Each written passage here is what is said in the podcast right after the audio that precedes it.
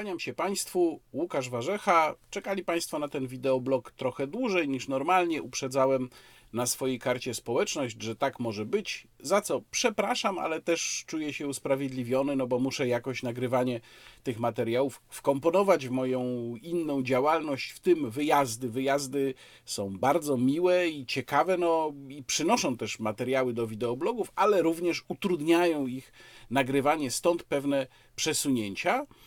Ale za to mogę już teraz powiedzieć, że pewnie przed Państwem materiał dłuższy trochę niż y, godzina. Tak mi przynajmniej wychodzi ze scenariusza, który sobie napisałem. Mam zatem nadzieję, że wszyscy z Państwa, moi bardzo szanowni widzowie, subskrybenci, a także przede wszystkim mecenasi, którym serdecznie dziękuję i których szczególnie gorąco pozdrawiam, będą się czuli usatysfakcjonowani. Proszę się nie zniechęcać tym, co zobaczą Państwo w pierwszej części, bo cofniemy się o mniej więcej tydzień, mianowicie do konwencji Platformy Obywatelskiej w Płońsku 18 września, a konkretnie do wystąpienia Donalda Tuska. Jeżeli ktoś z Państwa jest uczulony na Donalda Tuska, to uprzedzam, będzie tu z niego kilka cytatów, to znaczy nie ja będę cytował, tylko wystąpi sam Donald Tusk. No więc trudno, jak Państwo muszą przewinąć, to zrozumiem, ale namawiam do pozostania. Dlaczego? W większości mediów z tego wystąpienia Donalda Tuska, które trwało niecałe 45 minut, a zaznaczam, że obejrzałem je uważnie całe, specjalnie dla Państwa, wyłowiono tylko dwa miejsca. O obu będę tutaj mówił. Jedno dotyczyło Unii Europejskiej, drugie było przytykiem do Sławomira Nitrasa. Ale tam było dużo więcej ciekawych smaczków i myślę, że warto było to wystąpienie przeanalizować i chciałbym tu Państwu wskazać przynajmniej kilka takich ciekawych, wyjątkowo ciekawych elementów, zaczynając jednak od pewnego rodzaju podsumowania, bo każde takie wystąpienie publiczne Donalda Tuska coś nam więcej mówi o jego planach, o planach koalicji obywatelskiej i o tym, jakiego przeciwnika naprzeciwko siebie ma prawo i sprawiedliwość. Otóż ja przede wszystkim chciałbym zaznaczyć, bo widzę, że wokół tego jest dużo nieporozumień. Kiedy się mówi, że ktoś jest inteligentny, albo że ktoś jest bardzo sprawny, na przykład retorycznie, albo że ma bardzo dobry kontakt z publicznością, a wszystkie te cechy przypisywałbym Donaldowi Tuskowi, to nie jest etyczna ocena jego działań. E, domyślam się, że większość z moich widzów to rozumie, ale zdarzają się też tacy, którzy ewidentnie nie rozumieją i kiedy ja mówię na przykład, że Tusk sobie z czymś dobrze radzi, to piszą mi tam, to jak sobie dobrze radzi, nie radzi sobie dobrze, to rudy oszust, kłamca i tak dalej. No nie, rozdzielmy te dwie kwestie. Można być piekielnie inteligentnym człowiekiem i człowiekiem zarazem złym. To, że ktoś jest człowiekiem złym, to jest etyczna ocena jego działalności. Etyczna, lub na przykład oceniamy jego działalność z punktu widzenia mm, racji stanu, dobra państwa i dochodzimy do wniosku, że ona jest szkodliwa, ale to nie zmienia postaci rzeczy, że oceniamy tego kogoś jako inteligentnego albo jako sprawnego. No, mówię tutaj do przeciwników Jarosława Kaczyńskiego teraz. Jarosław Kaczyński też niewątpliwie jest człowiekiem bardzo inteligentnym. No ale to nie oznacza, że automatycznie, przyznając to, oceniamy dobrze jego działalność. Dobrze w sensie dobra państwa. Ja tak na przykład jego działalności nie oceniam, ale jednocześnie nie odmówiłbym nigdy Jarosławowi Kaczyńskiemu inteligencji. I to samo dotyczy Donalda Tuska. Ale wiedzą Państwo, że ja nie po raz pierwszy zajmuję się w wideoblogu wystąpieniem Donalda Tuska. Mówię już o okresie, kiedy wrócił na stanowisko przewodniczącego Platformy.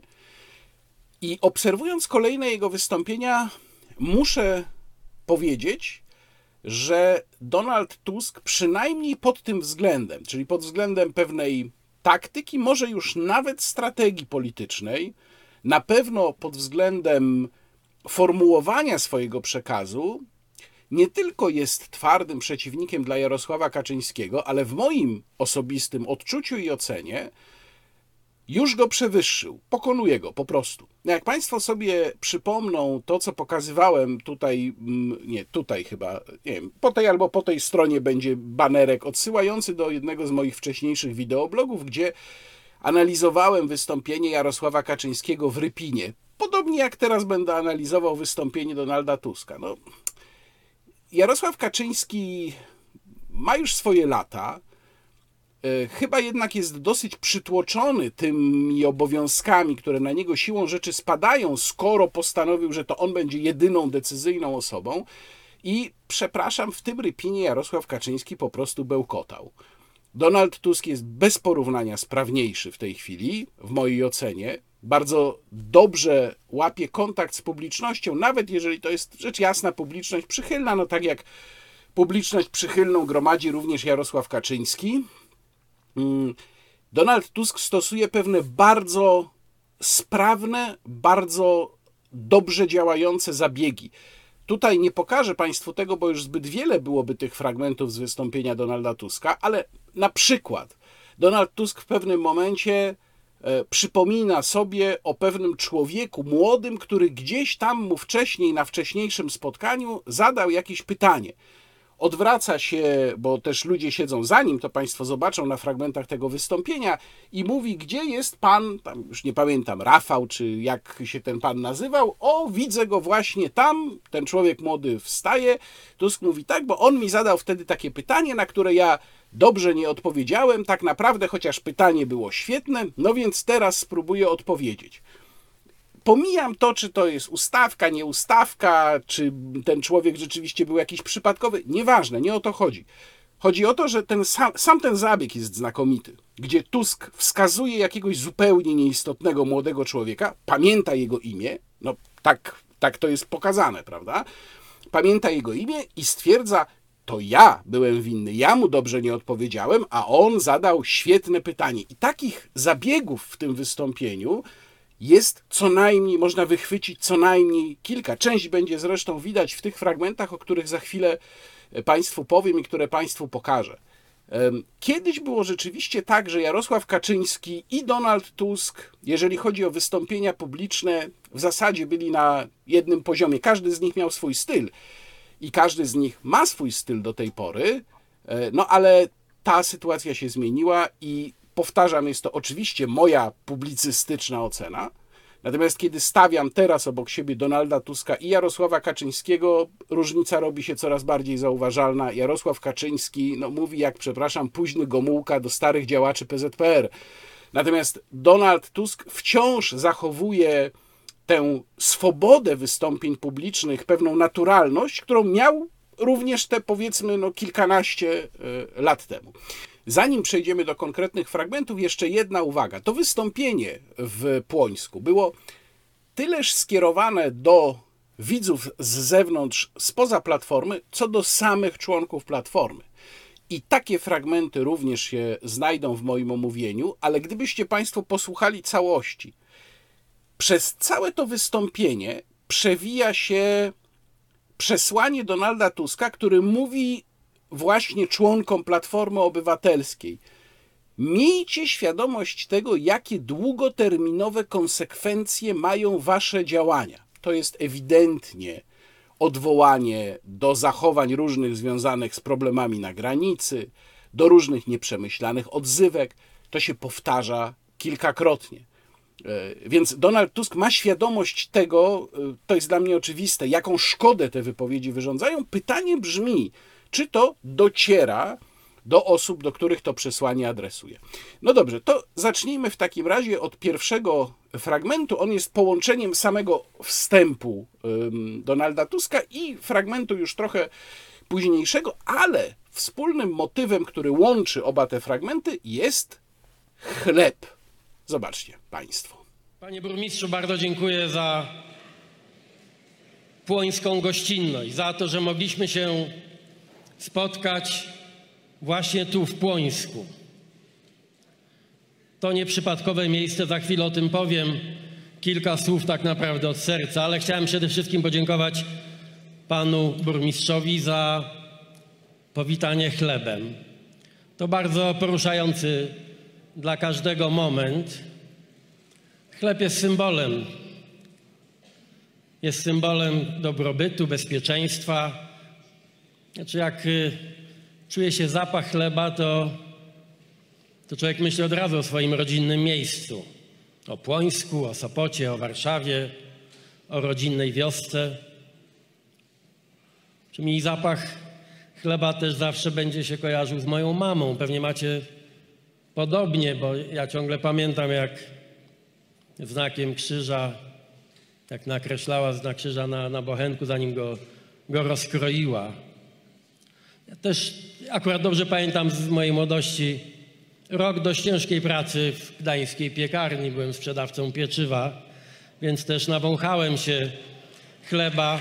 Przypominam sobie ten czas, bo, bo dobrze mieć w swoim życiorysie też taką chwilę, długą chwilę muszę powiedzieć, kiedy jak ci się urodzi syn, to musisz popracować na, w kilku miejscach, na kilku etatach, żeby przetrwać do pierwszego. Warto mieć to doświadczenie w głowie. Ale jak pamiętacie, premier na pytanie o cenę chleba wykonał jakieś no, niezwykłe piruety, byleby ominąć odpowiedź na to pytanie. Wiecie co? To nie jest jakaś tragedia. Znaczy, nie każdy ma w głowie ceny, ceny nawet podstawowych produktów, ale warto umieć sobie to powiedzieć. Warto się szybko tego nauczyć. Ja pamiętam, ja pamiętam w 2007 była przed wyborami parlamentarnymi taka debata z moim udziałem i prezesa Kaczyńskiego. Ja go wtedy też zapytałem, czy ma choćby zielone pojęcie, ile kosztuje chleb. Nie wiedział. Nic się nie nauczyli. Jest jakaś taka reguła, że zawsze, kiedy oni są pytani o ceny chleba, i to jest z reguły pod koniec ich rządów, mam taką. To oni nie wiedzą, ile ten chleb kosztuje, ale jest jeszcze ciekawsza reguła. Jest zawsze jakoś tak, że jak oni rządzą, to jedną z najbardziej takich oczywistych konsekwencji ich rządów jest to, że chleb bardzo drożeje. No właśnie, tu mamy bardzo sprytne połączenie. Po pierwsze, już na samym początku odwołania się do wartości chrześcijańskich, bo Tusk mówi o tym, że jego mama znak chleba czyniła na bochenku, zanim go pokroiła, to już jest takie oswojenie z pewnymi akcentami, które się będą później w tym wystąpieniu pojawiały. No i mamy rzecz jasna przytyk do rzeczywiście mm, kuriozalnej wypowiedzi Mateusza Morawieckiego. To w moim wideoblogu, e, który też tutaj Państwu postaram się polinkować do niego. E, poprzednio pokazywałem Państwu tę kuriozalną wypowiedź Mateusza Morawieckiego, który przez 88 e, sekund nawijał e, o tym, o co chodzi z ceną chleba i z inflacją, nie podając tej ceny chleba. No więc tutaj Tusk bardzo sprawnie to wykorzystał, przypominając zresztą to słynne starcie. Rzeczywiście tam, y, z tego co pamiętam, to nie tylko cena chleba wchodziła w grę, jeszcze jakieś tam inne ceny podstawowych produktów. Faktycznie Jarosław Kaczyński był do tego kompletnie nieprzygotowany. Nie był przygotowany, żeby na to pytanie um, odpowiedzieć. Teraz drugi fragment, w którym Donald Tusk też wykonuje jeden ze swoich popisowych numerów. Proszę zobaczyć. Właśnie w Wolecku jeden pan podszedł do mnie, taki też był zadowolony z e, powiedzenia, które sobie sam wynalazł i mówi tak. Oni orżną ludzi, zarżną gospodarkę, wyrżną lasy, chyba że przerżną wybory. Ja bym bardzo was namawiał do tego, żebyście poważnie potraktowali jego słowa i jego apel. Bo to nie jest. Ja to zapamiętałem nie dlatego, że to jest jakiś, że to fajnie brzmi, zresztą przy moim R to nie jest tak łatwo całą tą y, y, litanię powtórzyć, ale to jest tak naprawdę bardzo serio wskazanie, bo ta polityka musi stać się wreszcie też bardzo serio. Te litery PO, Platforma Obywatelska, muszą znowu, tak jak kiedyś, znaczyć też pełna odpowiedzialność.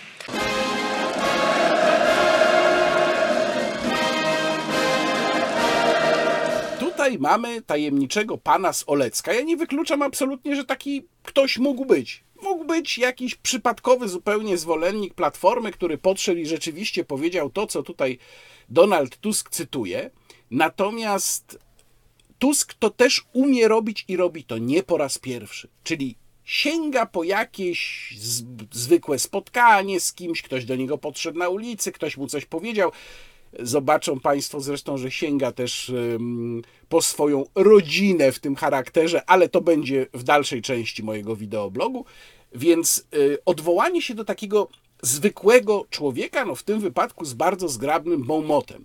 Natomiast warto tutaj zwrócić uwagę na tę pompatyczność, z którą Donald Tusk stwierdza, musimy znowu spowodować, żeby skrót PO oznaczał pełna odpowiedzialność. No i w momencie, kiedy słyszę właśnie o tej pełnej odpowiedzialności, to natychmiast przypominają mi się rozmowy członków obozu władzy ówczesnego, w restauracji Usowy, jak tam właśnie ta pełna odpowiedzialność za państwo pobrzmiewała w zasadzie w każdym zdaniu, a już szczególnie w tym najsłynniejszym zdaniu, najsłynniejszym chyba ze wszystkich nagrań mm, e, Bartłomieja Sienkiewicza, który bardzo dosadnie określił stan polskiego państwa jako HD i kamieni kupa. Teraz pokażę Państwu fragment bardzo ważny z punktu widzenia tego wątku przewijającego się, wątku powiedziałbym upominania działaczy Platformy, przewijającego się właściwie przez całe wystąpienie Donalda e, Tuska. No, ja pozwoliłem sobie trochę wzbogacić pewnymi przerywnikami jeszcze e, ten fragment, e, ale wnioski i te, te przerywniki są tutaj zupełnie oczywiste. Wnioski też powinny być oczywiste. Nawiasem mówiąc, nie wiem, czy osoba, do której głównie nawiązywał, nie wymieniając jej z nazwiska, Donald Tusk była na sali, nie widziałem na tych zdjęciach, które pokazywano, mm, nie zauważyłem tej charakterystycznej fizjonomii. Proszę posłuchać i zobaczyć. Ja wiem, jakimi jesteście ludźmi. Znam was prawie wszystkich, tych najmłodszych trochę mniej, no bo przez chwilę mnie tu nie było. Wiem, że macie dobrą wolę, że macie wyłącznie dobre intencje, ale proszę was, zrozumcie, że jesteście odpowiedzialności w sensie, odpowiedzialni w sensie politycznym. A ta etyka odpowiedzialności mówi o tym, że trzeba rozumieć wszystkie skutki, także te dalekosiężne swoich działań, swoich manifestacji, swojej ekspresji. Przecież wiecie, o czym mówię. W ostatnich dwóch miesiącach miałem wrażenie, że Platforma to jest zbiór kapitalnych ludzi, z których prawie każdy ma własny pomysł na to, co, jak Platforma ma się zachować i co Polakom jest potrzebne. To jest piękne, mnie aż serce rosło, jak widziałem naszych odważnych i odważnych koleżanki, kolegów w różnych akcjach.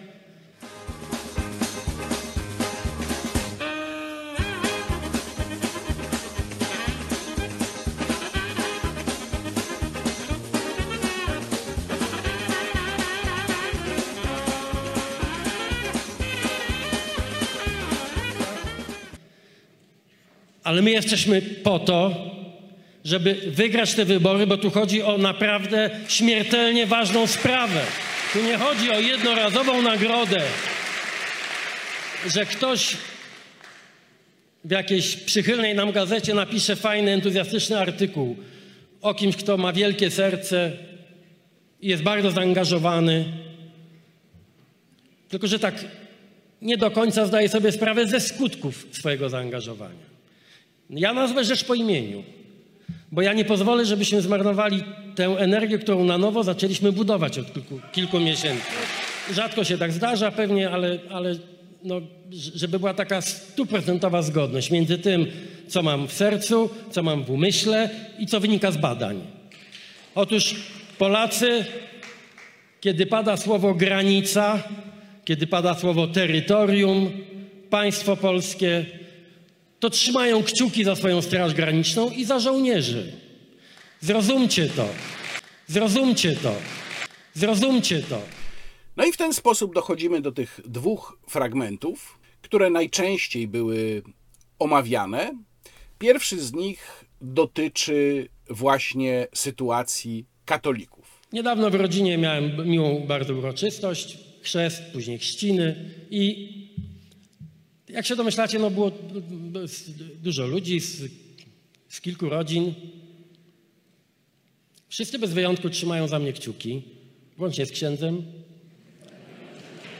Życzą nam wszystkiego najlepszego. Głosują na platformę. Chyba tak, no, tak mi mówią przynajmniej, ale tak to widzę po oczach, że chyba bez wyjątku. Są katolikami, prawie wszyscy. Nie chcą być opiłowani.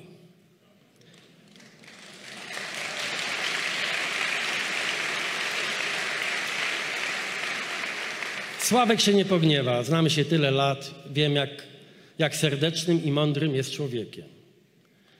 Ale chcę, i ze względu na naszą długoletnią przyjaźń, pozwoliłem sobie użyć tego przykładu. Ale to jest przykład, który dotyczy każdej i każdego z nas. Kiedy mówicie publicznie choćby jedno słowo, kiedy podejmujecie decyzję, będąc prezydentem miasta, posłem, senatorką, pamiętajcie, że Polacy oczekują od Was powagi, odpowiedzialności, też czułości.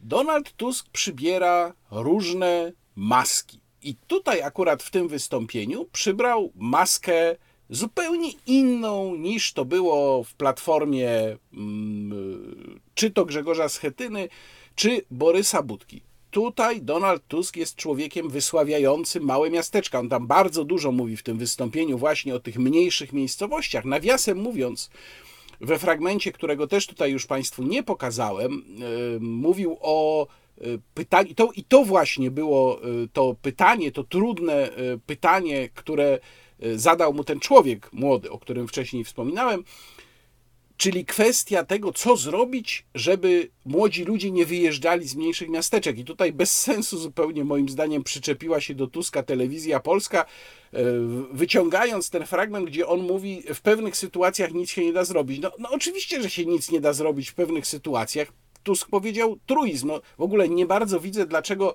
jakimś dogmatem miałoby być trzymanie ludzi na siłę w mniejszych miejscowościach, jeżeli chcą wyjechać. Oczywiście powinni mieć w tych mniejszych miejscowościach dobre warunki, dobre warunki, no powiedzmy do równego startu w granicach rozsądku, ale wiadomo, że w większych ośrodkach zawsze będzie więcej możliwości. No taka jest po prostu kolej rzeczy. W każdym razie Donald Tusk w tym wystąpieniu przybrał właśnie e, twarz przyjaciela małych miasteczek, wielbiciela wręcz małych miasteczek.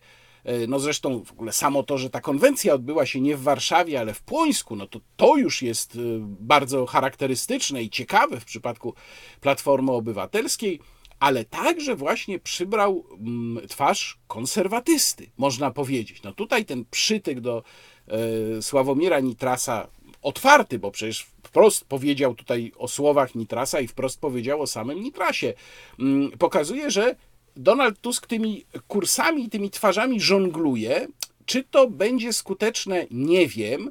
Problem jest taki, że Donald Tusk tutaj próbuje sam y, tymi maskami żonglować. To znaczy nie, nie wyznaczył sobie ludzi, którzy obsługują różne te sektory. Zresztą myślę, że trudno by mu było znaleźć w tej chwili w platformie ludzi wiarygodnych, obsługujących ten bardziej konserwatywny sektor, bo ty, tych ludzi tam prawie już nie ma, prawda? Ale on próbuje Pytanie, czy w tym wszystkim będzie wiarygodny na przykład dla wyborców Hołowni, wydaje się, że w jakiejś mierze tak, dlatego że przecież nie bez powodu jego powrót spowodował wydrenowanie z wyborców Polski 2050. No i wreszcie ostatni z tych głośnych fragmentów, drugi, czyli dotyczący kwestii Unii Europejskiej. Posłuchajmy byłego króla Europy. Wiem, że oni chcą i są w stanie wyprowadzić Polskę z Unii Europejskiej. Wiem, że mało kto zdaje sobie sprawę, że żeby wyprowadzić Polskę z Unii Europejskiej, wystarczy de facto jedno głosowanie, takie klasyczne, właśnie w nocy, o drugiej w nocy, gdzie wystarczy zwykła, zwykła większość głosów. Do wolnej nocy mogą nas wyprowadzić z Unii Europejskiej. I wiemy, że tego chcą. Propozycja jest bardzo prosta, konkretna i jest zarówno testem na ich wiarygodność, jak i załatwi problem tego ryzyka, o którym mówię. Można zmienić jeden prosty zapis w Konstytucji. I nie mówię tutaj o, bo były takie już postulaty, żeby w Konstytucji zapisać, że jesteśmy na wieki wieków członkami Unii Europejskiej. Okej, ja nie, nie, nie jestem aż tak radykalny Europejczyk. Ale jest taki artykuł 90, gdzie można i powinniśmy de facto zapisać, że z Unii Europejskiej można wyjść, jeśli będzie taka przynajmniej większość parlamentarna, jak była wtedy, kiedy wchodziliśmy do Unii Europejskiej, a więc dwie trzecie. My to możemy w kilka tygodni naprawdę ustalić i przeprowadzić. Tutaj dwie sprawy zwracają uwagę w tym fragmencie. Po pierwsze, zwraca uwagę to, że Donald Tusk trzyma się twardo tej wersji, że PiS chce wyprowadzić Polskę z Unii Europejskiej, czyli widać, że będzie to os, oś sporu, będzie to oś konfliktu wyborczego. On się będzie tej wersji trzymał, mimo że ja z kolei i wielu innych komentatorów nadal twierdzi, że PiS absolutnie Polski nie chce wyprowadzać z Unii Europejskiej i nie będzie wyprowadzał z Unii Europejskiej. PiS chce z Unią Europejską się sprzeczać. Unia Europejska jest w ogóle PiSowi potrzebna i Polska w Unii Europejskiej, żeby mieć e, ten mm, wątek, czy ten zaczyn, wokół którego można gromadzić, można budować pewien konflikt. No, gdybyśmy wystąpili z Unii Europejskiej, to by nie było wokół czego tego konfliktu budować. I owszem, z punktu widzenia samego PiSu mnóstwo spraw by się utrudniło. Więc absolutnie to nie jest prawda, że PiS chce nas wyprowadzać z Unii Europejskiej. No ale dla Donalda Tuska to jest bardzo wygodna teza. On sobie może wokół tego zbudować, mm, czy budować poparcie dla swojego ugrupowania, więc na pewno będzie ją powtarzał. Natomiast zupełnie nie rozumiem, dlaczego Donald Tusk, mówiąc o artykule 90 polskiej konstytucji, powiedział o wprowadzeniu tam zapisu, zresztą nie mówiąc jasno, czy chodzi mu tylko o Unię Europejską, czy chodzi mu o każdą umowę międzynarodową, która jest opisana w tym artykule, a on mówi o umowach międzynarodowych, które wymagają zrzeczenia się części suwerenności, czyli na przykład dotyczyłoby to również, nie wiem, przynależności do NATO, powiedzmy, ale właściwie takich umów międzynarodowych jest bardzo dużo, bo e, bardzo wiele z nich wymaga zrzeczenia się części suwerenności. Otóż, dlaczego Donald Tusk tutaj mówi o wprowadzeniu tego wymogu dwóch trzecich, jeśli konkretnie wymienia Unię Europejską, a nie proponuje, żeby wprowadzić zapis o referendum? No bo przecież y, w przypadku Unii Europejskiej mieliśmy w 2003 roku dwudniowe referendum. Zresztą na potrzeby tego referendum wcześniej specjalnie uchwalono ustawę o referendum ogólnokrajowym. I e, można sobie, i to jest najlepsza metoda. Jeżeli do ratyfikacji umowy międzynarodowej, do podpisania i ratyfikacji umowy międzynarodowej było potrzebne referendum, a w tym wypadku było, to zapiszmy to w ten sposób w Konstytucji, że jeżeli umowa była poprzedzona referendum o wiążącym wyniku, bo to jest też ważne, przypominam, wynik wiążący, nie mylić z ważnością referendum, wynik wiążący jest wtedy, jeżeli zagłosuje 50, przynajmniej 50% plus jeden głos uprawnionych do głosowania, to tak samo, taki sam wymóg referendum z wynikiem wiążącym byłby przy wypowiadaniu umowy. No tak to można zapisać. Dlaczego Donald Tusk poszedł tutaj inaczej? Mm, nie bardzo rozumiem, jest to moim zdaniem nielogiczne. No ale rozumiem, że jest to tylko pewnego rodzaju zabieg polityczny, to jest zupełnie jasne. Którego zresztą moim zdaniem PiS w żaden sposób nie podejmie. Podsumowując, Donald Tusk jest bardzo sprawnym politykiem. Ma oczywiście bardzo trudno w tej chwili. Ma dużo trudniej niż wtedy, kiedy był hegemonem na polskiej scenie politycznej, ale nie jest mimo to dla Prawa i Sprawiedliwości przeciwnikiem łatwym. Myślę, że daje też o sobie znać różnica wieku i kondycji czysto fizycznej pomiędzy Tuskiem a Jarosławem Kaczyńskim. Oczywiście w przypadku tego drugiego dochodzi też fizyczne wyczerpanie sprawowaniem władzy. I to jest coraz bardziej widoczne i to jest też czynnik taki, no bardzo już osobisty, personalny czynnik, którego bym w tym, w, w tym sporze, w tym starciu nie lekceważył. Teraz przechodzę do drugiego e, tematu, trzymając się poniekąd cały czas Donalda Tuska, który nas przeprowadza, e, stanowi taki piękny junktim pomiędzy tymi tematami. I od razu uprzedzam tych, którzy się mogą oburzyć. Urodziny Roberta Mazurka. Nie, ja nie chcę wałkować kolejny raz tego tematu na zasadzie czysto plotkarskiej. Zresztą y, zapraszam do najnowszego odcinka podwójnego kontekstu. Antoni Dudek był na tych urodzinach, ale nie zamierza się nikomu oddawać do dyspozycji w związku z tym. Natomiast ja z punktu widzenia dziennikarskiego, jak to wygląda, napisałem na portalu SDP w tekście, do którego link tradycyjnie umieszczam Państwu w opisie filmu i już nie chcę się zajmować teraz relacjami dziennikarzy z politykami, bo co miałem do powiedzenia, to napisałem w tym tekście. Proszę przeczytać, zachęcam. Zresztą zachęcam również do lektury innych moich felietonów w, na portalu SDP. Natomiast chcę powiedzieć teraz o czym innym. Chcę powiedzieć o tym, jak to wygląda z punktu widzenia samych polityków.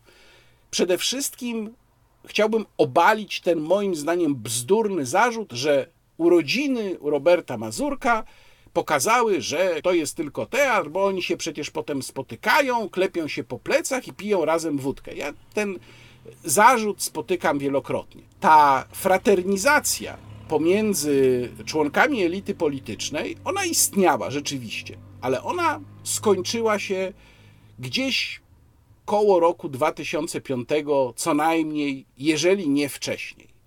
I ona była rzeczywiście skutkiem pewnych związków, relacji wyniesionych jeszcze z epoki okrągłego stołu. Ale to od dawna jest przeszłość. Proszę nie popadać w takie złudzenie, czy w taki, powiedziałbym, maksymalizm jakiś dziwny, moralny. Zresztą nawet z moralnością to nie ma wiele wspólnego, z którego by wynikało, że jeżeli politycy mają nawet skrajnie przeciwne poglądy, to jak jeden drugiego widzi, to może mu tylko splunąć pod nogi. No nie. Politycy są ludźmi również. Pracują razem, siedzą razem w tym Sejmie, mijają się na korytarzach, więc naprawdę nie ma kompletnie nic złego, ani też nie ma nic teatralnego, że potem się spotkają na jednej imprezie towarzyskiej. Zapewniam Państwa, a widziałem takie sytuacje, że to też nie jest tak, że Siadają razem politycy z Platformy, siadają razem politycy z PiSu, wspólnie leją wódkę, jeszcze się podnoszą nawzajem, jak jeden czy drugi spadnie pod stół. Nie, to tak nie wygląda.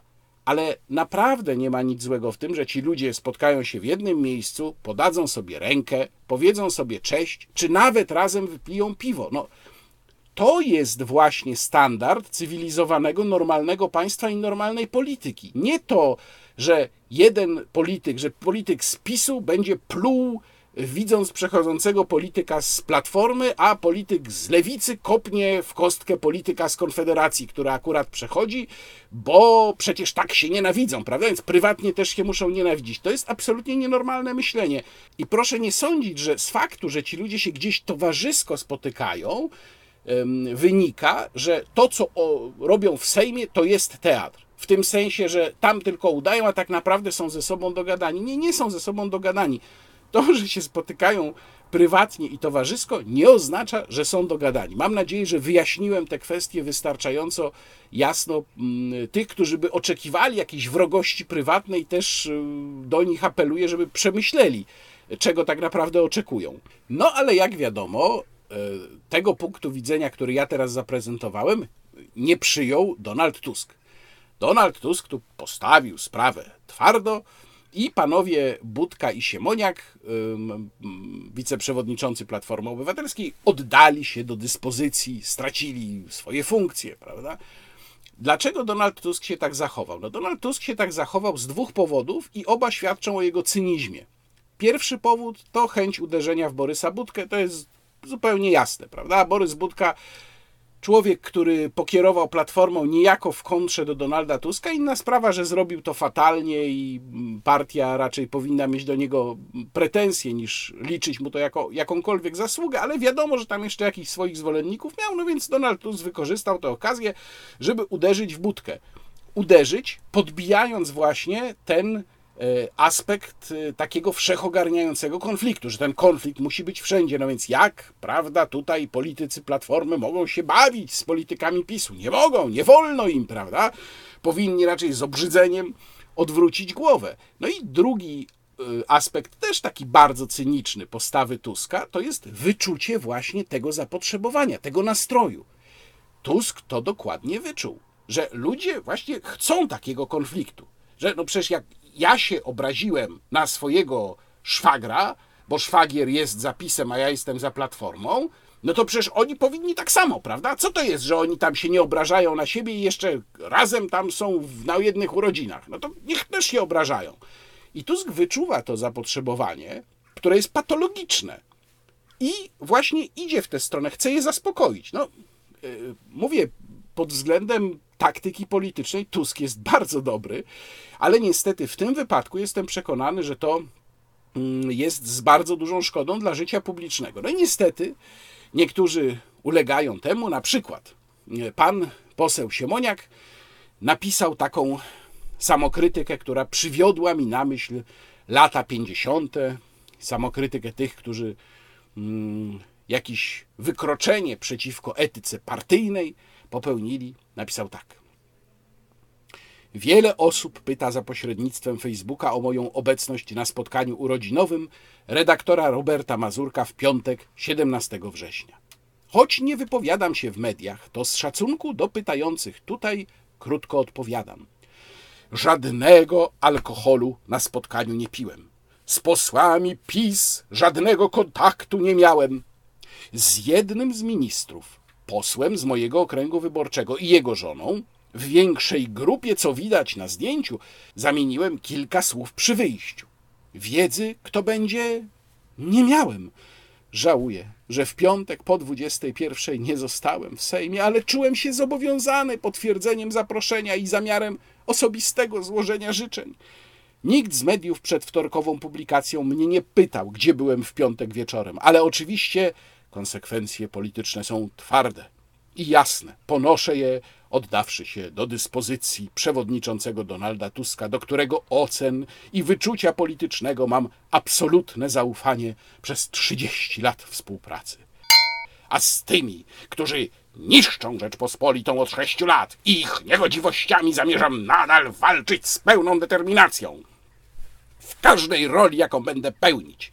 Dziękuję za wszystkie wyrazy wsparcia i z pokorą przyjmuję ostrą krytykę. Przepraszam za wszystkie publiczne skutki mojego działania. Ja uważałem zawsze pana posła ministra Siemoniaka za osobę w miarę rozsądną. Panie pośle, czy naprawdę pan to napisał? Czy pan nie widzi, jak bardzo żenujący jest ten wpis? Ja rozumiem, nie wiem, może Donald Tusk tego od pana wymagał, może to był jakiś warunek, żeby pana z partii nie wyrzucać. Nie, nie, nie wiem. Ale muszę powiedzieć, że dla mnie przekroczył pan naprawdę granicę żenady. Ale teraz uwaga, uwaga, bo panowie Budka i Siemoniak dostali jednak potężne wsparcie od teściowej Donalda Tuska. Nie wiedzieli państwo? No to proszę posłuchać. Ja dosłownie pół godziny przed, przed naszym spotkaniem i wiedziałem, że będę chciał to przeczytać. Hmm. Dostałem wiadomość od mojej teściowej. Przepraszam, bo muszę wejść na, na WhatsAppa. I mamo, mam nadzieję, że się nie pogniewa, że przeczytam naszą prywatną korespondencję, ale on tam dużo mówi też o emocjach związanych dokładnie z tą, z tą sprawą. Mm, Donku, wiem, że masz kłopot ze swoimi ludźmi. Jestem po Twojej stronie. Nie powinni tak się zachować, ale nie pozbywaj się ich. Już i tak sporo ludzi PO odeszło za Twoich poprzedników. Teraz w PO każdy jest na wagę złota. Czasem człowiek w jakiejś chwili popełnia błąd, ale potem żałuje. To są pozytywne chłopaki, więcej takich głupot nie zrobią. Pozdrawiam Cię serdecznie, Twoja stara doradczyni. No, tak się podpisała. Dla, dlaczego to, to, czytam? Bo sam byłem tym trochę poruszony, bo mam oczywiście też osobisty problem. Bo ja będę zawsze bardzo jakby zdecydowany w takich sprawach, ale mam świadomość, że, mm, że ludzie popełniają błędy. Ja też w życiu popełniałem wiele błędów i że warto stosowne miary do tego, mm, do tych y, zdarzeń jakby stosować. Y, mam nadzieję, że to, co się zdarzyło i także moja reakcja uczuli wszystkich w Platformie że właśnie ta pełna odpowiedzialność, odpowiedzialność za każde swoje działanie, że stanie się takim, takim przykazaniem dla, dla wszystkich. Tak, proszę Państwa, to był fragment tak zwanego live chatu Donalda Tuska, na którym to Donald Tusk podzielił się ze swoimi oglądającymi, ze swoimi odbiorcami, podzielił się właśnie tą wiadomością, że teściowa jest jego doradcą i teściowa doradziła Donku, to dobre chłopaki. No i właściwie to teraz chyba panowie Budka i Siemoniak powinni teściowej Donalda Tuska wysłać po koszu kwiatów. Może z takim posłańcem. No nie wiem, jaki by to miało efekt. W każdym razie obawiam się, że efektem tej całej bzdurnej i absurdalnej kompletnie afery y, będzie dalsza, będzie dalsze zdziczenie życia publicznego. No bo jeżeli za y, wspólne pokazanie się gdzieś na imprezie, bez żadnego tam wielkiego fraternizowania się, serdeczności czy czegoś takiego, polityków z e, jednej partii, akurat z tej, bo to no, tak się składa, że tutaj mm, rzeczywiście najbardziej oberwali platformersi, ale przecież to mogli być również pisowcy, gdyby sytuacja tego wymagała że za coś takiego będzie groziło prawie, że wyrzucenie z partii, no to oczywiście nikt już tego nie zrobi, prawda? To teraz będzie to wyglądało tak, jak ostatnio mi się zdarzyło widzieć, kiedy przyszedłem do TVN24 w poczekalni przy jednym stoliku siedział to mój redakcyjny kolega Łukasz Zboralski, z którym potem mm, wystąpiłem i Krzysztof Bosak, a parę metrów dalej przy drugim stoliku siedział Dariusz Joński, no bo przecież nie mogli sobie usiąść razem, prawda, no bo a nuż ktoś by zobaczył, sfotografował, a dogadują się, teatr, teatr, a tu się dogadują, siedzą przy jednym stoliku. No ludzie, nie dajmy się zwariować Donaldom Tuskom i Jarosławom Kaczyńskim. To, że posłowie się sprzeczają nawet ostro w parlamencie, nie znaczy, że jak się zobaczą na ulicy, to mają w siebie rzucać kamieniami i kopać się po kostkach. Kolejny temat, o którym parę słów trzeba powiedzieć, to jest kwestia elektrowni w Turowie, właściwie kopalni w Turowie, ale elektrownia jest tuż obok. Tutaj słowo wyjaśnienia. To jest rzecz, która ma znaczenie dla tej sprawy. W przypadku węgla brunatnego elektrownia w Turowie działa na węglu brunatnym i kopalnia jest też odkrywkową kopalnią węgla brunatnego. W przypadku węgla brunatnego transport tego surowca na duże odległości nie jest możliwy. On ma takie właściwości, że nie daje się potem już rozładować, tam zlepia się, no, nie wchodząc w szczegóły, gdzie ja zresztą też nie jestem ekspertem. E, węgiel brunatny może być transportowany tylko na małe odległości. Dlatego kopalnia w Turowie jest w bezpośredniej bliskości elektrowni w Turowie. Jaką my tu mamy sytuację? Otóż z całą pewnością, i to mówiłem już wiele razy, jest tak, że zabezpieczenie polegające na nakazie zamknięcia elektrowni w Turowie, zabezpieczenie wydane przez jednego sędziego TSUE, to jest sprawa kompletnie niepoważna. I oczywiście powinniśmy o tym mówić, ale warunki są takie, jakie są. I niezależnie od tego, to jednak Polska zawaliła sprawę, ponieważ myśmy mogli doskonale przewidzieć konsekwencje tego, co się wydarzy. Czesi dawali nam wystarczająco dużo sygnałów. Bardzo ważną sprawą jest, jak ogromna dysproporcja jest pomiędzy odbiorem tej sprawy i jej znaczeniem w polskim życiu politycznym, a w czeskim. Zobaczcie Państwo, że w mediach prorządowych pojawia się taka teza, i jest to teza, od razu mówię, kompletnie bezzasadna, że Czesi grają tą sprawą przed swoimi wyborami, że to jest dla nich tak samo ważna sprawa jak w Polsce. Nieprawda. Kompletna nieprawda. Mówię to na podstawie moich rozmów z czeskimi kolegami, dziennikarzami, komentatorami. Kompletnie tak nie jest. W Czechach ta sprawa jest uznawana za kompletnie lokalną sprawę kraju libereckiego i tam chodzi no, o, o kwestię wody po prostu. Dla Czechów to nie jest ani okazja do wyciągnięcia z Polski pieniędzy, bo kary, które my mamy płacić, nie płyną na konto Czech, ani nie jest to kwestia stabilizacji systemu energetycznego w Czechach, więc tam w ogóle nie ma powodu, żeby tą sprawą grać. Natomiast w Polsce jest. Tylko, że jeżeli byśmy to tak pokazali uczciwie, mówię teraz o mediach y, państwowych, że w Polsce no to jest wielka sprawa, a w Czechach tam jakaś sprawa z czwartej strony gazet, może z drugiej strony gazet lokalnych, no to jeszcze bardziej by to pokazało, do jakiego stopnia Polska zawaliła tę kwestię. A to jest bardzo niekorzystne dla władzy.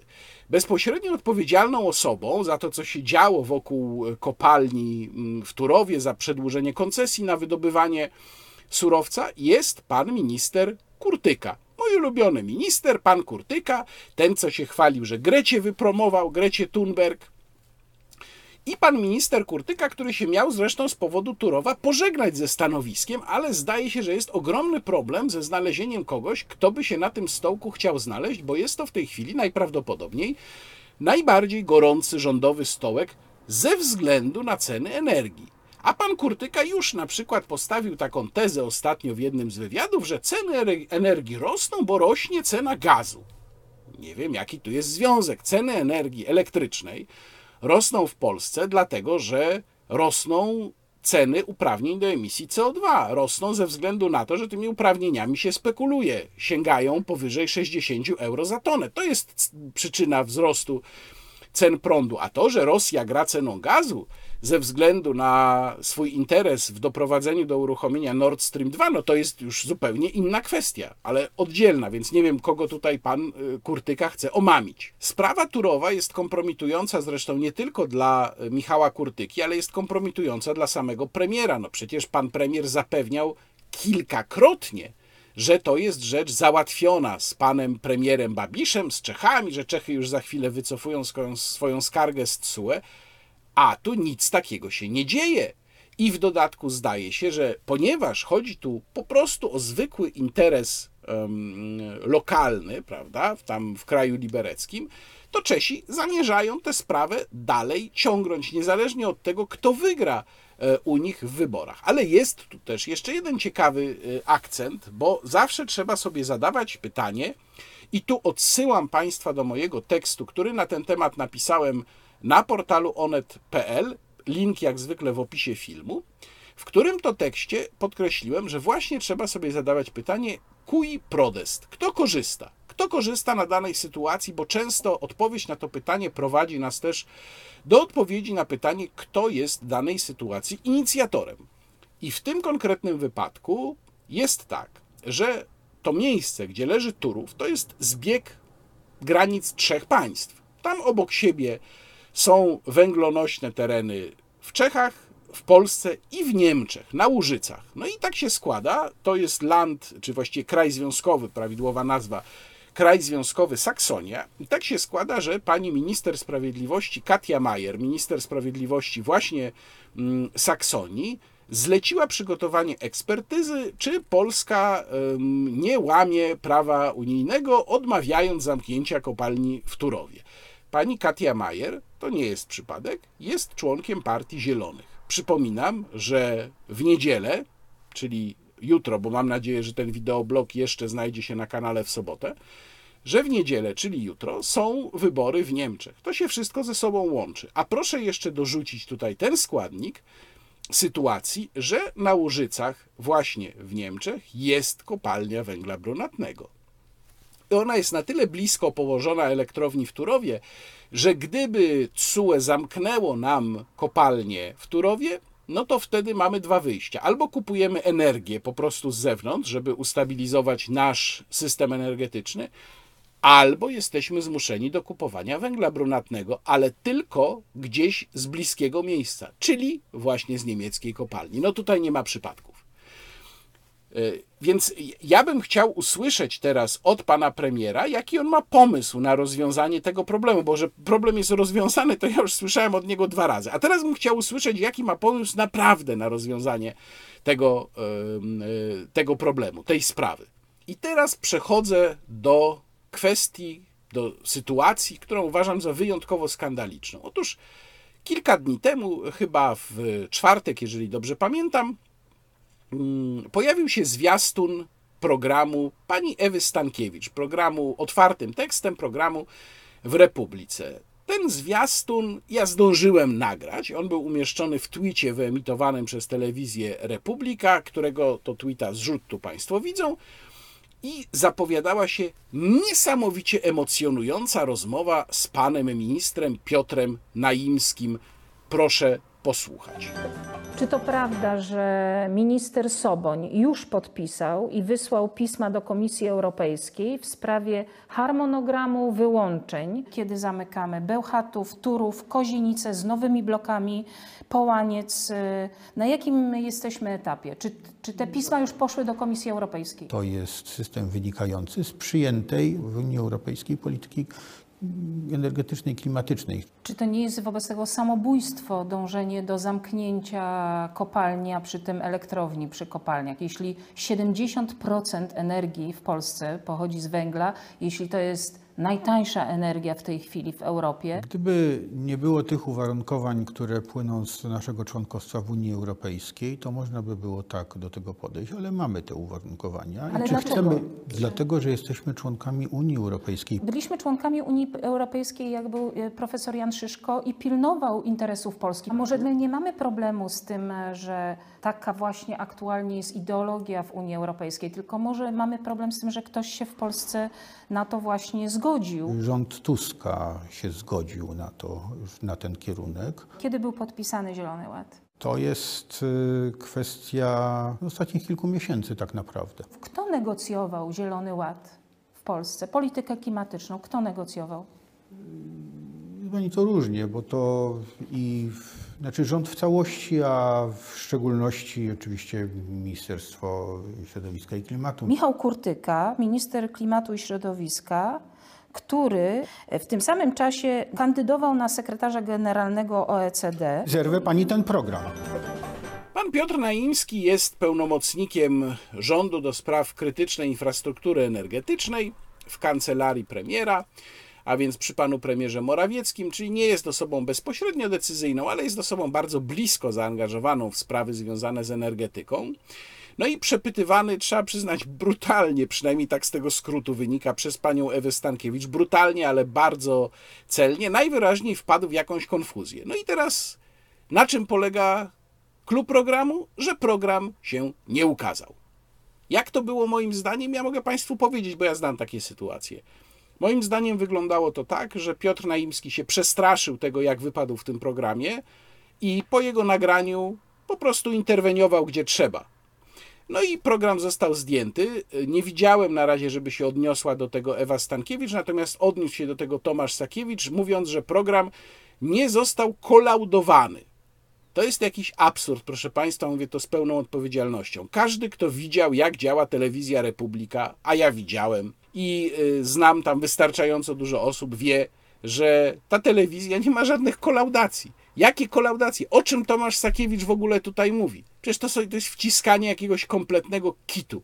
Tam program zostaje nagrany i po prostu idzie, nikt tego nie kolauduje. Nawiasem mówiąc, kolaudacja też może być formą cenzury. Więc to jest po prostu robienie z ludzi idiotów. Więc o co tutaj chodzi? No tu jest bardzo prosta sprawa i odpowiedź też jest bardzo prosta.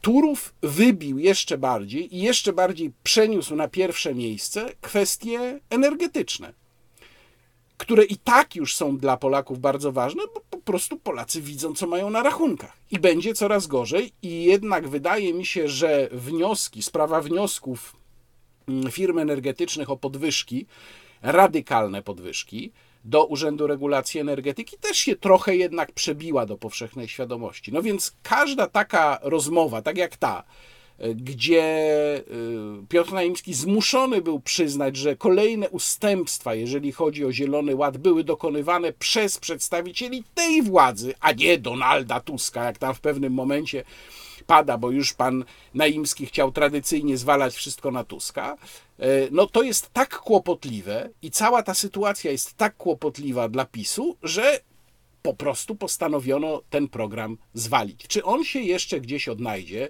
Czy Ewę Stankiewicz czeka taki los, jak spotkał Jana Pospieszalskiego?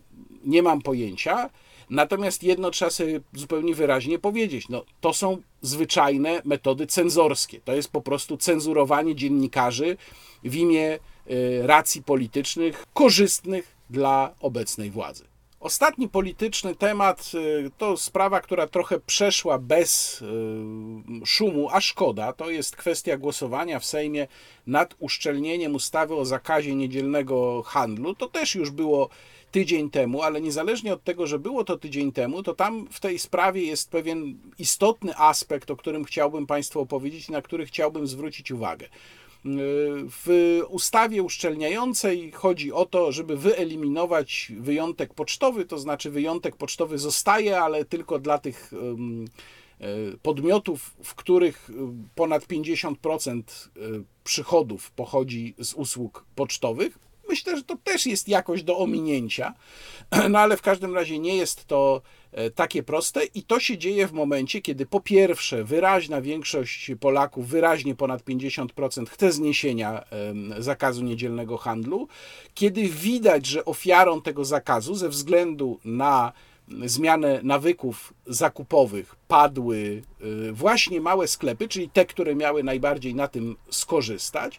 To się dzieje wtedy, kiedy handlowi potrzebna jest większa swoboda i wolność, żeby odbić się po problemach covidowych. Ja o tym wszystkim napisałem w tekście na blogu Warsaw Enterprise Institute, który Państwu polecam i też napisałem w tym tekście właśnie o głosowaniu w sprawie tego y, uszczelnienia. Bo uszczelnienie zostało rzecz jasna wygenerowane, czy ta, ten projekt ustawy został wygenerowany przez pana Janusza Śniadka, byłego y, przewodniczącego Solidarności, który jest takim posłańcem Solidarności w Sejmie i tam posłusznie, co tam mu Piotr Duda zleci, to Janusz Śniadek tam szybciutko napisze, popiera i tam niesie i jest już projekt gotowy.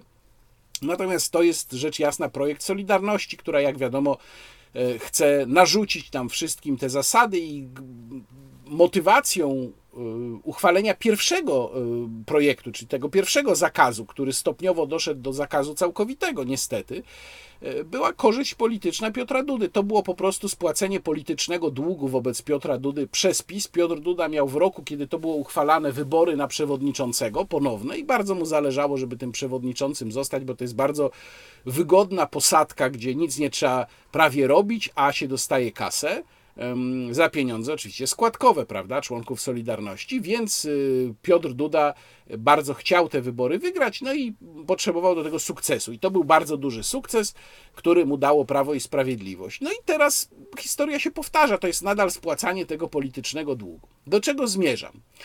Otóż y, w Sejmie ten y, zakaz przeszedł dużą większością głosów, więc tutaj kilka głosów nic by nie zmieniło.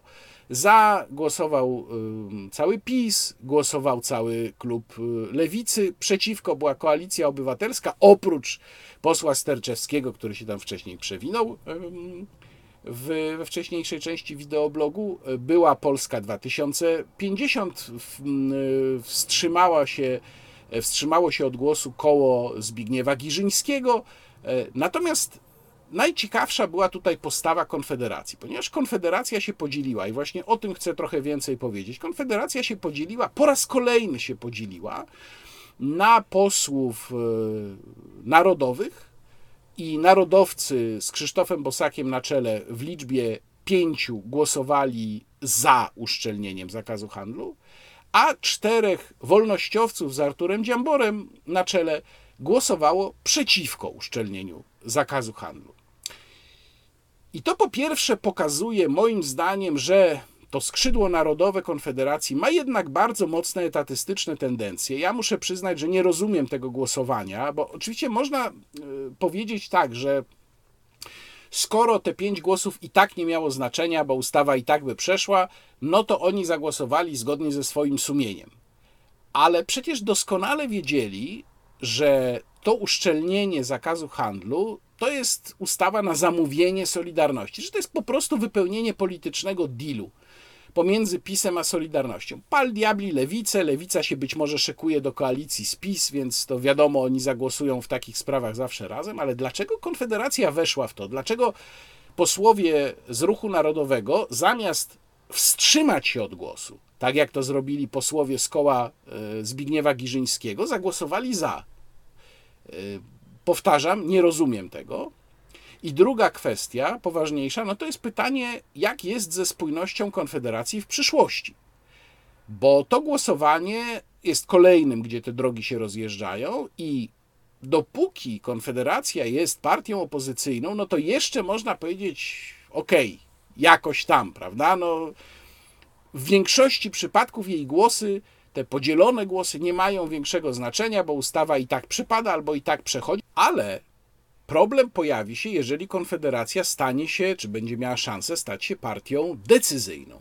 No i wtedy jest pytanie, jak pogodzić te dwie racje? No bo dla mnie ten, to głosowanie posłów ze skrzydła narodowego było tutaj bardzo nieprzyjemnym zaskoczeniem. To jest ewidentnie regulacja antywolnościowa, to jest regulacja bardzo nielogiczna. Ja w swoim tekście na blogu WEI przytoczyłem, przypomniałem wszystkie argumenty przeciwko niej. To jest y, regulacja kontrskuteczna. Nie rozumiem motywacji Krzysztofa Bosaka i jego czterech kolegów, którzy głosowali w tym przypadku za. I jeżeli chodzi o wyborców Konfederacji, którzy uważają, że nie ma tutaj problemu, nie ma tu napięcia jakiegoś zasadniczego pomiędzy tymi dwoma skrzydłami, no to myślę, że powinni się zacząć niepokoić. To napięcie jednak jest i myślę, że takich problematycznych głosowań w przyszłości może być znacznie więcej.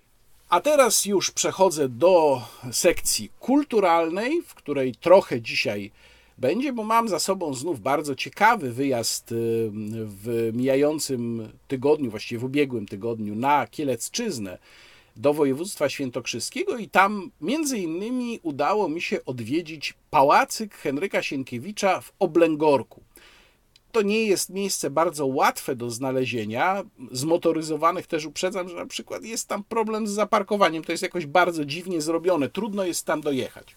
Natomiast miejsce na pewno warto odwiedzić.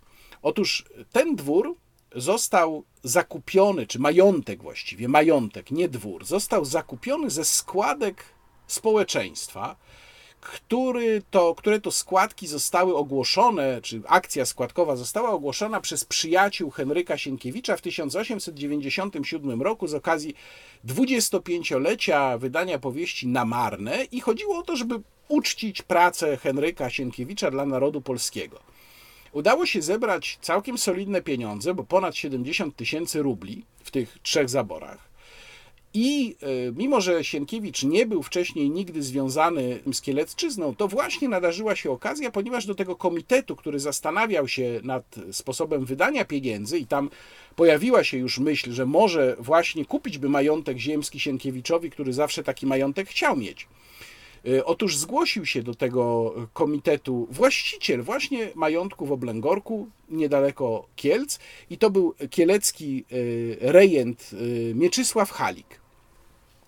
Dworek został zakupiony, majątek został zakupiony, bo to był majątek, tam chyba było około 200 morgów ziemi, więc y, trochę było.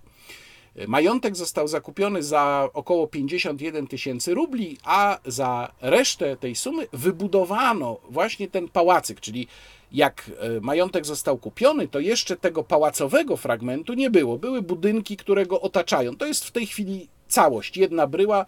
Tam akurat teraz odbywa się remont, więc Niestety tej bryły zobaczyć z zewnątrz nie można, bo ona jest, y, dworek jest obstawiony rusztowaniami, ale mogę Państwu pokazać mniej więcej, jak to wygląda w przewodniku. Y, tu jest taki przewodnik, pałacyk Henryka Sienkiewicza w Oblęgorku. No, to jest widok z boku, widać tutaj podjazd.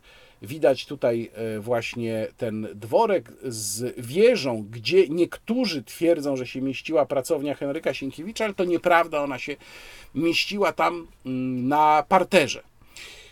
Sienkiewicz po raz pierwszy przyjechał do Oblęgorka w 1901 roku przejazdem, no i potem próbował się tam od 1902 roku, po już budowie, remoncie, próbował się tam zainstalować. Okazało się niestety, że dworek się nie nadaje do całorocznego zamieszkania, ponieważ jest bardzo słabo ogrzany. Były tam piece, bardzo piękne piece zresztą, które są do tej pory w oryginalnej formie, ale okazało się, że one na to bardzo przeszklone, duże wnętrze są za małe. I było tam zwyczajnie zimą, no po prostu bardzo zimno. Ale Sienkiewicz się nie zniechęcił do Oblęgorka, przyjeżdżał tam na tę letnią, cieplejszą połowę roku przez wiele lat. Jeżeli ktoś z Państwa myśli, że to jest Muzeum Henryka Sienkiewicza, to może się rozczarować. Tam trzeba pojechać z odpowiednim nastawieniem. To nie jest Muzeum Henryka Sienkiewicza. To jest muzeum, powiedziałbym, popularności Henryka Sienkiewicza. Tak to należy widzieć. Bo sam oblęgorek, jako prezent od narodu dla Henryka Sienkiewicza, Przypominam, że inny taki prezent dostał Stefan Żeromski w postaci mieszkania na Zamku Królewskim. No ale to jest jednak trochę inna sytuacja. Mieszkanie wystarczyło po prostu przygotować dla Stefana Żeromskiego, natomiast Henryk Sienkiewicz to jednak dostał cały majątek. I um, sam, ten, sam ten majątek, sam ten dworek, pałacyk pokazuje już poziom tego, jaką czcią otaczano tych autorów, którzy właśnie pisali ku pokrzepieniu serc, jak zakończył trylogię Henryk Sienkiewicz.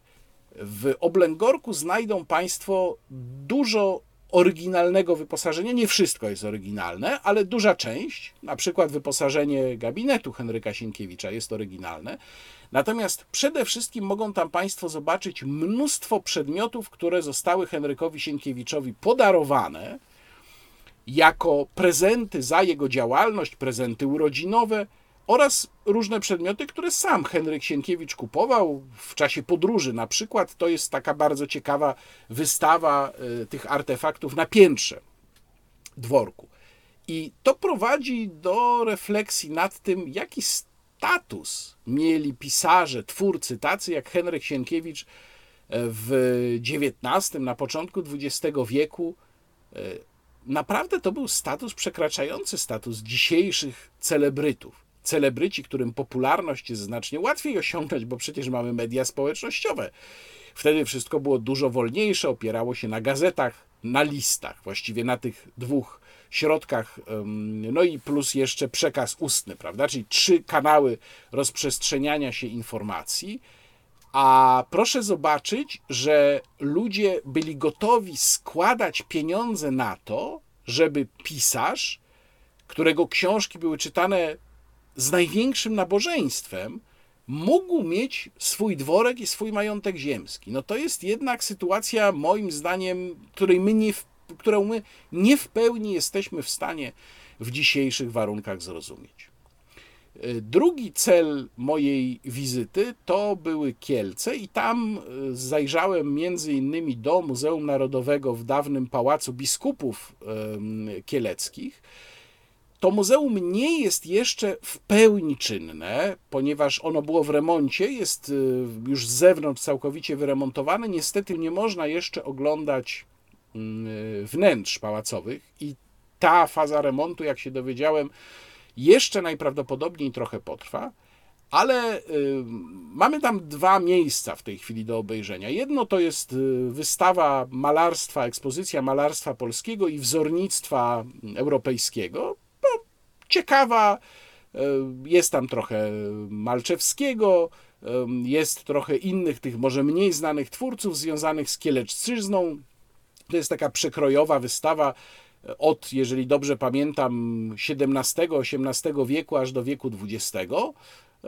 Można ją obejrzeć. No, nie jest może jakąś najbogatszą wystawą malarstwa polskiego w Polsce, ale na pewno warto zobaczyć. Natomiast bardzo ciekawa jest okresowa, bardzo przekrojowa i bardzo duża wystawa mm, Rafała Olbińskiego. Rafał Olbiński to grafik przede wszystkim, bo od tego zaczynał. Grafik, plakacista i malarz, ale malarzem został no, w późnym okresie swojej twórczości, e, którego grafiki i obrazy najczęściej są porównywane do e, twórczości René Magritta, belgijskiego surrealisty. Rzeczywiście tam takich magritowskich akcentów jest bardzo dużo w grafikach i obrazach Rafała Olbińskiego. Bardzo ciekawa jest jego kariera. On e, w latach 60. jeszcze zaczynał od między innymi plakatów o, na urodziny Lenina. Tam jest zresztą ten plakat na urodziny Lenina sporządzony, jest na tej ekspozycji. Mm, I w, tak się złożyło, że w latach 80. wyjechał najpierw do Paryża, potem do Stanów Zjednoczonych, tam go zastał stan wojenny już nie wrócił. I okazało się, że jego twórczość jest tak atrakcyjna i tak oryginalna, że on zrobił w tych Stanach Zjednoczonych gigantyczną karierę. Między innymi um, największym, jed, największym, być może jednym z największych jego sukcesów był e, plakat promujący Nowy Jork. Ten plakat zresztą też jest w, na tej ekspozycji. Więc jeżeli ktoś lubi surrealistyczne klimaty z hasłami takimi jak y, mężczyźni, kobiety, rozebrane zresztą, zwierzęta, drzewa, e, statki, to są motywy, które się cały czas przewijają w twórczości Olbińskiego, to zachęcam. To jest bardzo interesująca wystawa.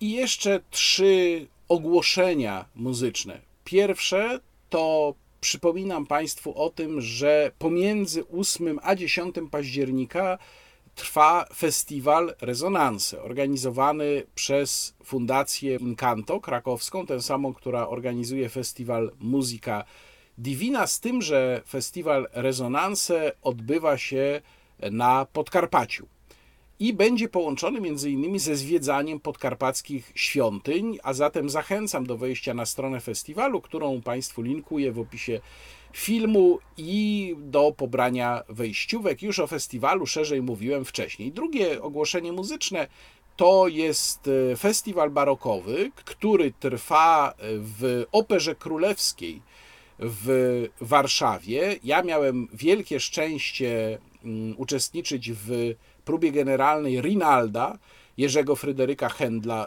próbie generalnej z publicznością.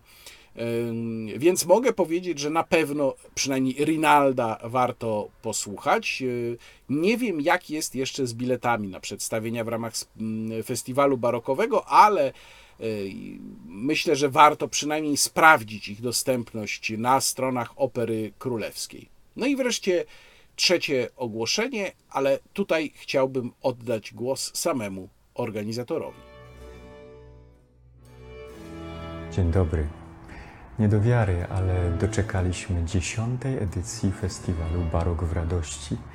Festiwalu, który rozpoczynaliśmy z małą grupką przyjaciół jako wydarzenie adresowane do małej grupki odbiorców. Przez lata przybyło i jednych, i drugich. Dziś wydarzenia festiwalu odbywają się nie tylko w Kościele Matki Bożej Anielskiej w Radości, ale i w Śródmieściu Warszawy, a impreza zyskała rangę międzynarodową. Dziś już mogę zapewnić Państwa, że będzie to edycja wyjątkowa. Odbędziemy muzyczną podróż przez ponad trzy stulecia. Od Missa Pangelingua Żeskena de Pre, przez muzykę polichuralną Michaela Pretoriusa, koncerty fletowe Antonio Vivaldiego, oratorium Il Trionfo del Tempo Jerzego Fryderyka Händla, aż po muzykę fortepianową Marii Szymanowskiej. Wśród wykonawców znajdą się zarówno tradycyjni gospodarze festiwalu, czyli zespół La Tempesta wraz z jego znakomitymi solistami, ale i zaproszeni goście specjalni. Wybitna pianistka historyczna Katarzyna Drogosz, czeska wirtuoska fletu prostego Michaela Kołdelkowa oraz sensacja tegorocznego festiwalu francuski zespół Ensemble Clement Janequin pod dyrekcją legendarnego Dominika Wisa. Serdecznie zapraszam. Spotkajmy się w gronie przyjaciół, otoczeni wyborną muzyką w znakomitym wykonaniu. Do zobaczenia. Znają Państwo zespół La Tempesta i znają Państwo Jakuba Burzyńskiego z mojego wideoblogu, gdzie zachęcałem do składania się na pierwsze polskie studyjne nagranie e, oratorium Mesjasz Jerzego Fryderyka Händla i udało się wydać to oratorium, udało się nagrać i wydać. La Tempesta je nagrała. To jest rzeczywiście wyjątkowe e, nagranie. Nie tylko dlatego, że pierwsze polskie nagranie studyjne, ale w ogóle jest wyjątkowe z punktu widzenia tego, jak e, Jakub Burzyński podszedł do materiału muzycznego. E, pokazywałem Państwu również fragmenty cyklu bardzo ciekawego, do którego mm, znalezienia na YouTubie zachęcam cyklu filmowego o madrygałach, też zrealizowanego przez Jakuba Burzyńskiego z jego zespołem. No i teraz właśnie mamy festiwal e, Barok w Radości. E, też organizowany przez Jakuba Burzyńskiego, też przy udziale zespołu La Tempesta, ale nie tylko, o czym tutaj w tym wprowadzeniu Jakub Burzyński mówił. Bardzo Państwa zachęcam, dlatego że wejście na koncerty na większość koncertów jest y, bezpłatne. Wykonawcy są klasy naprawdę światowej, a korzystać trzeba, póki tam nam znowu nie zaczną zamykać. Muzyka najwyższych lotów w wykonaniu wybitnych artystów. Bardzo zachęcam. Barok w radości. E, link do profilu facebookowego festiwalu zamieszczam w opisie filmu i żegnam się z Państwem na dzisiaj. Następny wideoblog myślę, że też za około tydzień lub troszkę więcej niż tydzień. Mam nadzieję, że e, Państwo mi ten troszeczkę większy niż siedmiodniowy odstęp wybaczą. Kłaniam się, pozdrawiam, do zobaczenia. Łukasz Warzecha.